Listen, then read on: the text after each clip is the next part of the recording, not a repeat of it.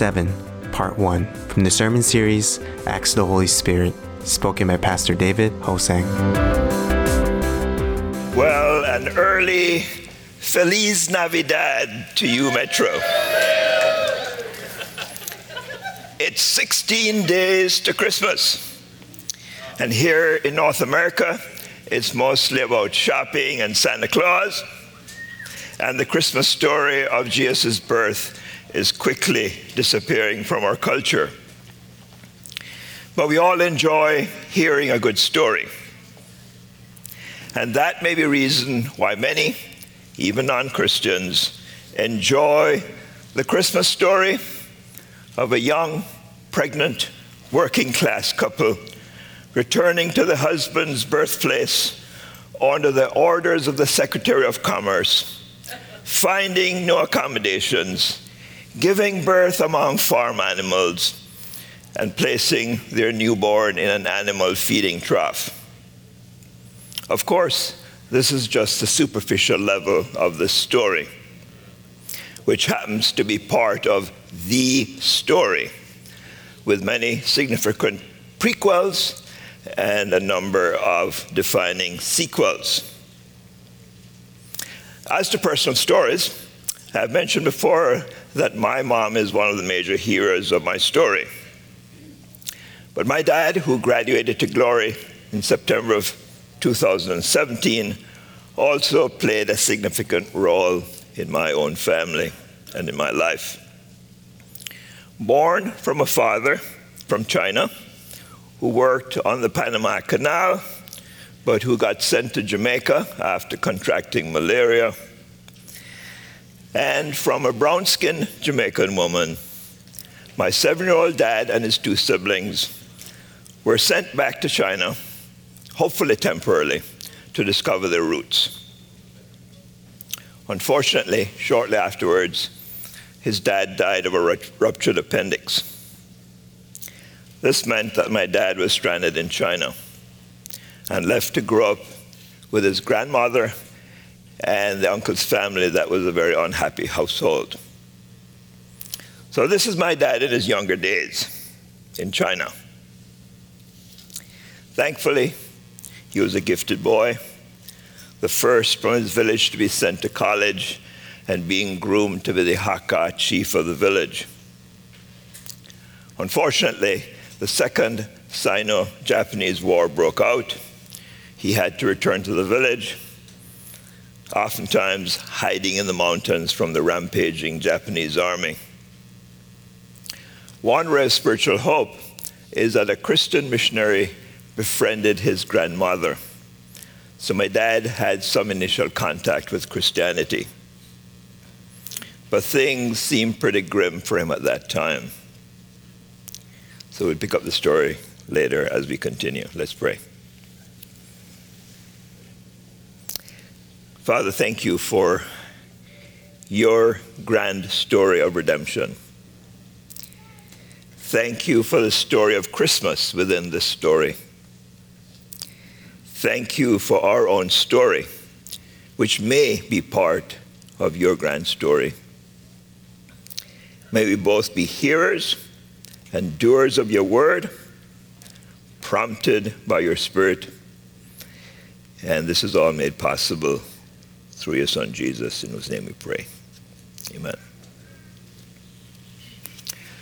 So last Sunday, Pastor Peter covered the previous passage in Acts chapter 6.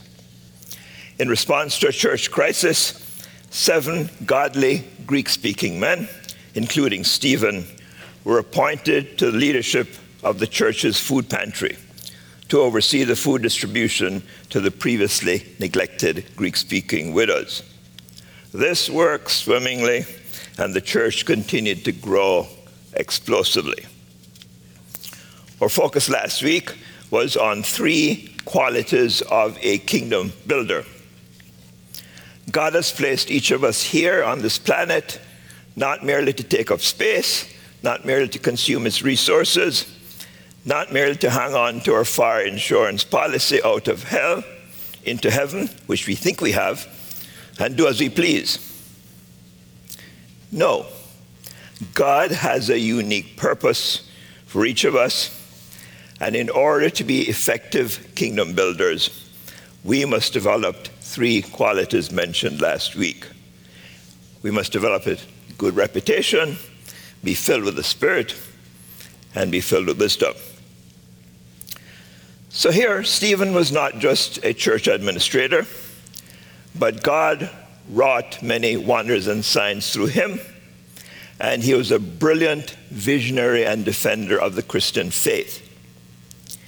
But he got into trouble in his synagogue when he argued that the crucified Jesus, who was the promised Messiah, and that the God who gave the law and the temple was now doing a new thing through the death and resurrection of Jesus, that caused a real ruckus. Like social media today, Stephen's opponents either simplistically misunderstood or intentionally twisted his words. Charged him with blasphemy, one, against God or the temple, and two, against Moses or the law. This morning we look at part one of two parts of Stephen's defense before the Jewish Supreme Court. Interestingly, Stephen does not directly respond to these two serious charges. But he does implicitly respond to the first charge in part one of today's passage, which we shall get to soon, and very explicitly to it in part two. Similarly, he responds slightly to the second charge in part one, but very strongly in part two. So let me illustrate. In responding to the charge that he has spoken against Moses and the law, Stephen argues it is you who have a history of speaking against God and his chosen servants. Case one in point it is you, like Joseph's brothers, who rejected the Messiah. Case two in point it is you, like the people of Israel in Egypt, who rejected Moses twice while he was prince of Egypt and while he returned as your deliverer. In fact, it is you who have spoken against Moses, you who have spoken against the other prophets, and now against Jesus, whom you crucified and murdered.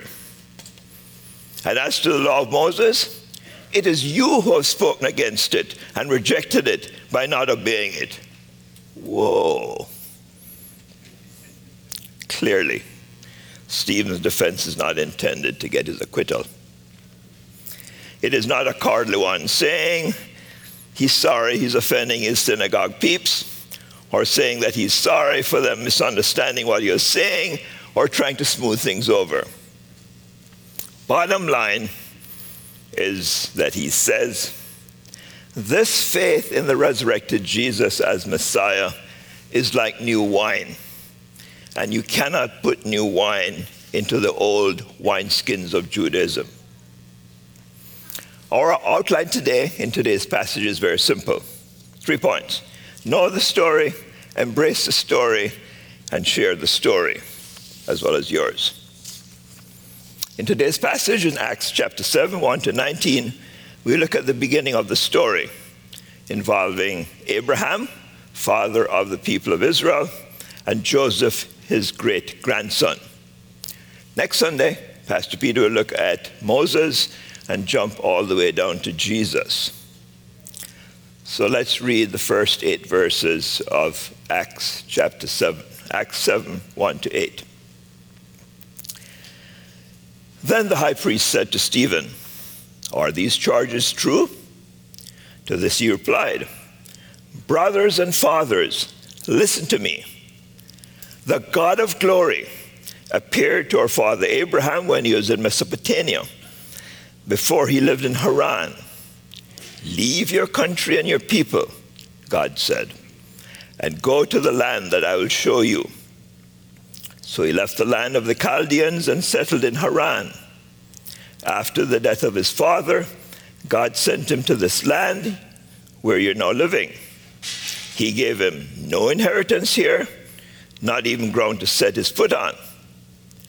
But God promised him that he and his descendants after him would possess the land, even though At that time, Abraham had no child. God spoke to him in this way For 400 years, your descendants will be strangers in a country not your own, and they will be enslaved and mistreated. But I will punish the nation they serve as slaves, God said. And afterwards, they will come out of that country and worship me in this place. And he gave Abraham the covenant of circumcision. And Abraham became the father of Isaac, circumcised him eight days after his birth. Later, Isaac became the father of Jacob, and Jacob became the father of the 12 patriarchs. So, from this passage, we see how important it is to know the story and yours. And you may ask, so what is the story? Well, I'm glad you asked. The story refers to the story of redemption, God's big story of salvation from Genesis to Revelation. As we discussed in our MIT Bible interpretation class recently, the story in the Bible is on three levels. The lowest level is the level of individuals as the hero. The second level is the story of the people of God as hero. And the highest level is that of God as the hero. Note how Stephen starts his story. Immediately after he gives a greeting of respect and asks them to listen, he says, The God of glory appeared to Abraham. From the outset, Stephen makes it quite clear that regardless of how esteemed Abraham is, the ultimate hero of the story is the glorious God. And we just sang recently of the God of glory and the glory of God filling this place. As already mentioned, Stephen is inferring that God did not appear to the Jewish heroes in the, in the temple, in the tabernacle, or in the Holy Land. He appeared to Abraham outside of Palestine, Mesopotamia, Haran, so God's presence is not restricted to any one place or any one building. There's nothing sacred about a mere location. What makes a place sacred is where God chooses to reveal himself. And as a sneak peek to next week's um, defense, Stephen declares at the end the Most High does not live in houses like this temple made with human hands. So, know the story. The question is, what do we need to know? I believe Steve would say, you need to know about Abraham, you need to know about Joseph, you need to know about Moses. So we begin with Abraham, about whom we have just read. So, what do we need to know about Abraham? Well, Abraham is a huge hero in the Bible but he was not perfect. For example, he was a cowardly liar, not once, but twice about the same thing. You may recall that Abraham had a pretty hot looking wife, Sarah. And when he went down to Egypt and later Gerar, he lied to the rulers that Sarah was merely his sister because he feared that if they found out that it was his wife, they would kill him and take Sarah as their wives. He was also a passive spouse, listening to the bad advice of his wife. Now, wives sometimes give good advice, like Abigail did to save her dumb husband Nabal, whose name actually means fool. But Sarah's advice to Abraham to sleep with her slave Hagar in order for them to have a child and a family was downright horrible advice. But here, Stephen emphasizes in his defense Abraham's obedience to God's instructions and faith in God's promise of a land and of descendants against all odds of no present land, no present child, plus a delay of 400 years of slavery.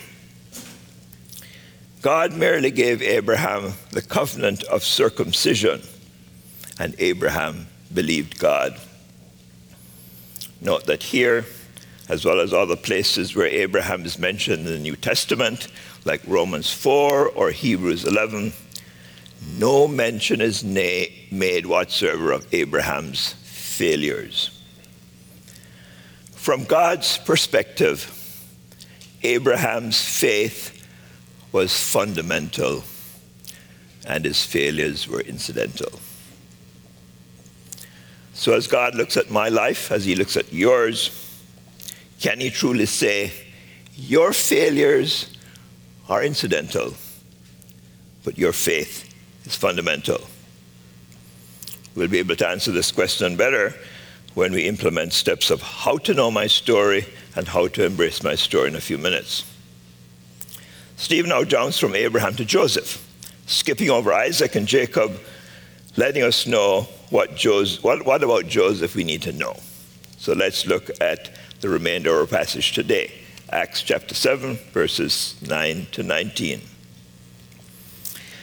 Because the patriarchs were jealous of Joseph, they sold him as a slave into Egypt. But God was with him and rescued him from all his troubles. He gave Joseph wisdom and enabled him to gain the goodwill of Pharaoh, the king of Egypt. So Pharaoh made him ruler over Egypt and all his palace. Then a famine struck all Egypt and Canaan, bringing great suffering, and our ancestors could not find food. When Jacob heard there was grain in Egypt, he sent our forefathers on their first visit.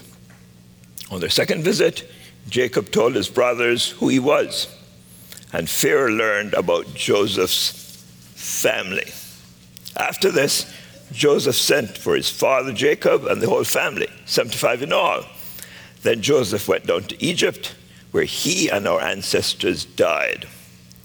Their bodies were brought back to Shechem and placed in the tomb that Abraham had bought from the sons of Hamor at Shechem for a certain sum of money. As the time drew near for God to fulfill the promise to Abraham, the number of people, number of our people in Egypt had greatly increased. Then a new king, whom Joseph meant nothing, came to power in Egypt. He dealt treacherously with our people and oppressed our ancestors by forcing them to throw their newborn babies so they would die. So, what about Joseph do we need to know? Even though some point to Joseph as a type of Christ, he was also an imperfect human being. In his younger days, he snitched on his brothers. He enjoyed his father's favoritism and flaunted it. He shared dreams to his father and brothers of them bowing down and worshiping him.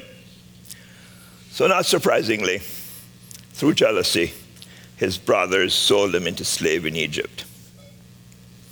But the passage mentioned, but God was with him. Like when he was falsely imprisoned for attempted rape when he refused to sleep with his master's horny wife. As a filler to the story of Joseph's story, while he was still in prison, he interpreted Pharaoh's troubling dreams regarding a severe famine. And he was appointed Secretary of Agriculture to oversee the crops. When worldwide famine hit, his brothers came to Egypt in search of food. He recognized them, but they did not. When he revealed himself to his brothers, he did not seek revenge, but he said to them, God sent me here ahead in Egypt to preserve his plan of salvation and to save lives. Later, when Father Jacob died and the brothers now feared retribution, Joseph said to them, You intended to harm me, but God intended it for good to accomplish what is now being done the saving of many lives. So, Stephen has just mentioned two major characters in the story, and Luke may have actually abbreviated his defense. But clearly, Stephen's fullness of the Spirit and wisdom as a kingdom builder was due to the fact that Stephen knew the story well. Knowing the story well for all of us is a necessary condition to being filled with the Spirit and with wisdom. So, how may we know the story? So, here are two practical suggestions among many. First, develop a plan to read through the Bible, something that is realistic and something that's sustainable. Many of us start with our New Year's resolutions.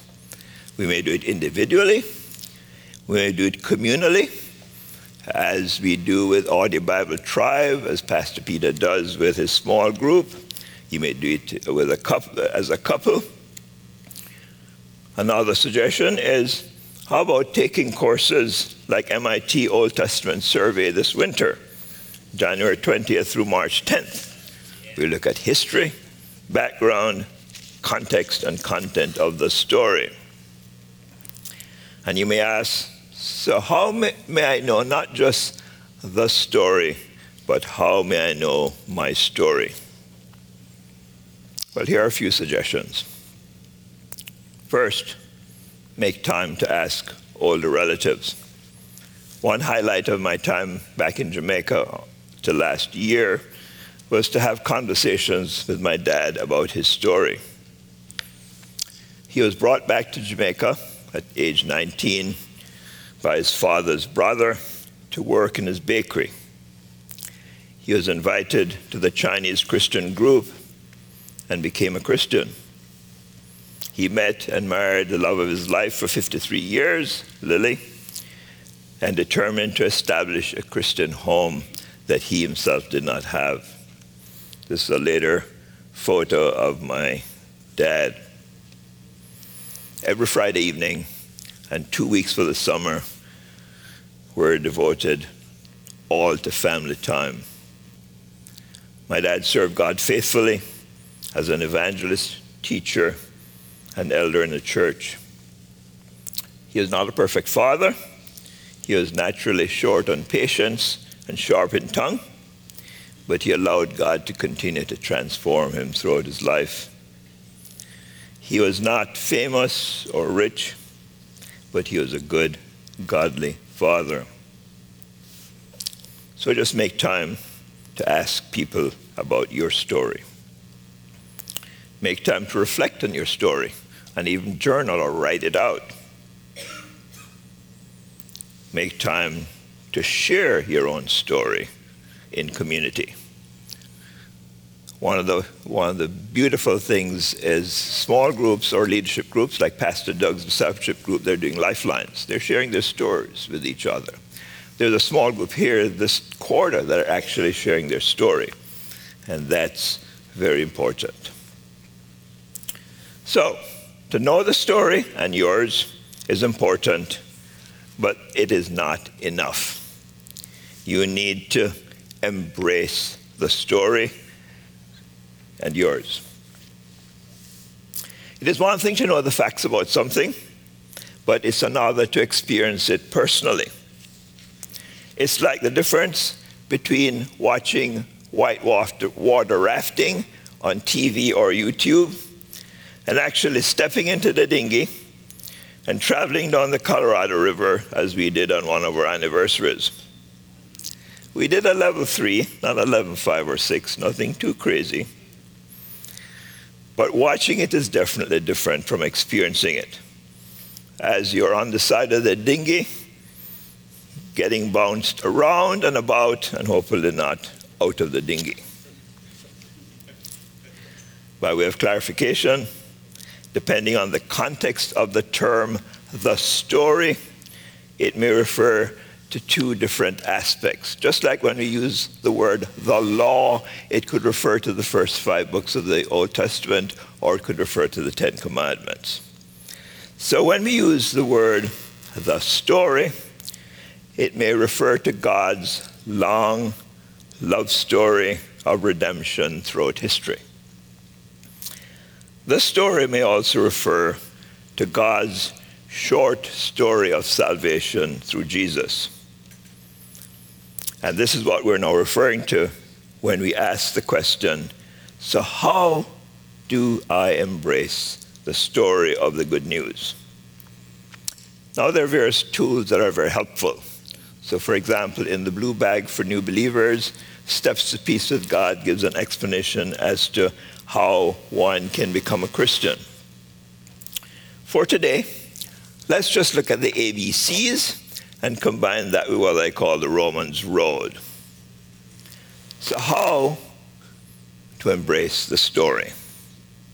A, B, C. A, admit that I am a sinner. Romans 3:23 says, "For all have sinned and come short of the glory of God." I admit that I screwed up and disappointed God.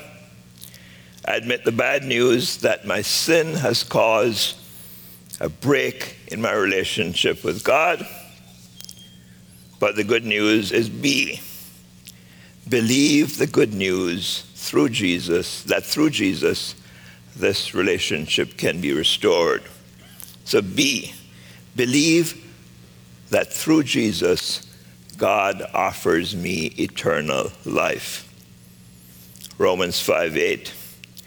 But God demonstrates his love towards us in that while we were still sinners, Christ died for us. Romans 6:23 For the wages of sin is death, but the gift of God is eternal life through Christ Jesus our Lord. And C, confess that Jesus is my Savior and Lord. Romans 10:9. If you confess with your mouth the Lord Jesus or that Jesus is Lord and believe in your heart that God has raised him from the dead, you will be saved. A B C admit, believe, confess. And this is the beginning of your journey of transformation. It is important to know how to embrace the story and also how to embrace your story. How to embrace your story. Let me suggest two things reflect on the good parts and reflect on the bad parts. So let's look at the first part. Reflect and accept the good parts. For example, as I reflect on my story, I'm thankful to God that a dysfunctional family cycle has been broken. As I mentioned before, my dad grew up with his grandma and unhappy uncle's family. My mom grew up as one of seven children with a single mom. A single mom who, when she found God, not only survived but thrived until she passed at 97. Thankfully, both parents committed their lives to Jesus in their early 20s. They were loving, godly parents with tight knit, extended Christian families and extended Christian community. My mom led me to say yes to Jesus during one of my nightly prayers at age five years and eight months. I've had relatively little personal and family drama. I have a loving marriage partner and best friend of over 40 years. So you can reflect on your story, the good stuff, but also reflect on the bad parts. Reflect and accept the bad parts. Like having parents in law who are opposed to our marriage for two weeks. like having graduate studies prolonged when my supervisor died. Like having to deal with unexplained infertility, realizing that we're not immune to the pain of the world, realizing that we are not always extended special privileges, realizing that our initial plans are not always aligned with God's, realizing that we can continue to trust God even when we can't understand Him fully, realizing that joy is not dependent on our circumstances, but on our relationship with God, each other, and others. Compared to many of us here, it's relatively easy for me to embrace my story. And perhaps I'm a weak person and God has given me an easy story. But some of us have had some real painful, difficult parts of our story.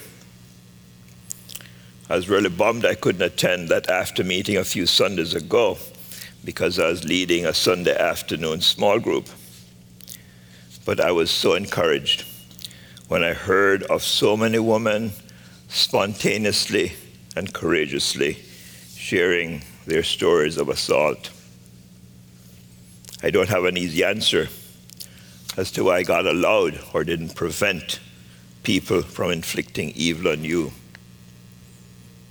But I do know that the greater the pain, the greater the potential redemption. And while God may have seemed absent, he was there suffering with you. One of my heroes here at Metro is someone who has had some horrible parts to her story, but is fully engaged in serving here because she has learned and continues to learn how to re- embrace her story redemptively. And I'm sure that she and others can truly share their true redemption songs. So, like Abraham and Joseph, embrace your story, grow in faith, allow God to heal and transform you as your story is being written even now. So, it's important to embrace the story, but there's one further important step that will greatly benefit you and others. It is share the story and yours. The question of how to share the story has many facets, and I just mentioned two. For example, how to share the story involves being spiritually healthy. The healthier we are in our relationship with God, the more spiritually alert we are to the Spirit, the more full of wisdom we are, the more ready we are and willing to share the story. Another way that we can share the story is being spiritually prepared. Ready to share the story, whether a short version or a long version. Being alert to opportunities for sharing the story, as I had an opportunity on Friday with a handyman who came over to our home. Aware of helpful tools, if, if appropriate, like Steps to Peace with God or the ABCs admit, believe, confess. As to how to share the story, how to share your story, most people are not interested or focused enough to hear a long, rambling version of our own story. So we need to be smart, we need to be prepared, so that if we give them in sound bites or the longer version, especially when they find themselves in difficult life situations and want to hear and are receptive, we are prepared. So be prepared to give the Cliff Notes version. And I give an example. Share it in, in part one and part two my life BC and my life AD my life BC, before I came to know Jesus, this was what life was like on this side of the tracks. Second part, my life AD, this is what my life became when I became a Christian, but this is what my life is now as I continue to grow and transform. It is important to share our story verbally, but it is imperative to share our story non verbally. And our story of continuing transformation has present, future, and continuing chapters. Pastor Peter is very good at sharing parts of his story. Not always very pretty, but very honest. One little slice of my personal story happened a few weeks ago. I was asked by a staff member to fill in for them. So I prepared as best as I knew and filled in. So happened that I was asked to fill in again the following week. So I prepared and showed up, only to be told that I was fired from my responsibilities because I didn't do what I was supposed to do. So when I was told what I was supposed to do, I said, okay, I'll make the adjustments. But then I was told that I was already fired from my responsibilities. Yeah, this was somewhat off putting. Not because nobody told me exactly what I should have done in the first place, but because I felt that I wasn't considered smart enough to make the adjustments after being told to do so. So I swallowed my pride, did what I was told to do and not to do, and was even helpful when a problem arose later. It was there while I was sitting, God reminded me that my primary responsibility as his child is to grow in faith and faithfulness, serving humbly, serving lovingly, and serving sacrificially as Jesus, my Savior and Lord, did. Thankfully, I passed the test this time.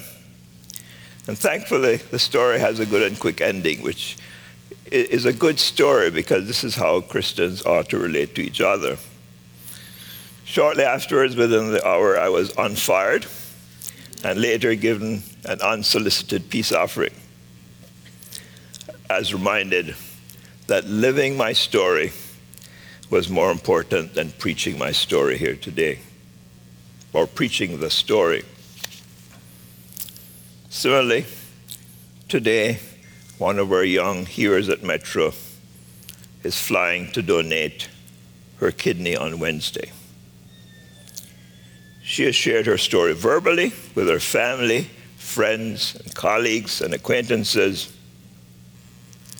but the non-verbal story of her sacrificial actions speaks volumes just as redemptive sacrificial death of Jesus should speak volumes to us. Let's pray.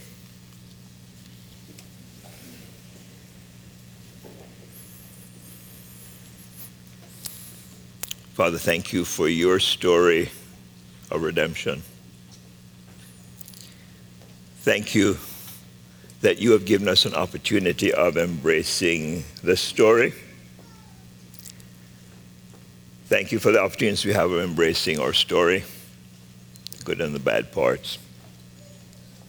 And thank you for the privilege that we also have of sharing our story with others, verbally or non-verbally. Thank you for your spirit who has been here. Thank you that each of us is a unique place in our journey. And you have spoken to us specifically in very different ways regarding how we ought to respond to the store today. So thank you for your Holy Spirit who is here. Thank you for the way that we will, like Abraham, respond to you in obedience and faith. In Jesus' name we pray. Amen. Well, would you please take out your bulletin or your app to look at our next steps. First step I am committing my life to Jesus for the first time. I'm embracing the story for myself, and we can help you by you going to the next table and us giving you a little packet with a Bible, Steps to Peace with God, Why are you here on earth for, and to chat with you if you'd like, and to pray with you if you'd like. Step number two I will pursue a Bible reading plan this coming year to know the story better. And just make sure that it is realistic and sustainable. Step three I will take Bible courses this coming year to know the story better. Sign ups for MIT will be mid January and the Old Testament Survey course, as well as Justice and Mercy, will be in at the end of January. Four, I'll reflect on my story this week with a view to embracing it more fully. Commit to writing it out, journaling, typing it out. That will help you to crystallize things. Number five, I will share my story with at least one person this week, and God will provide you with opportunities.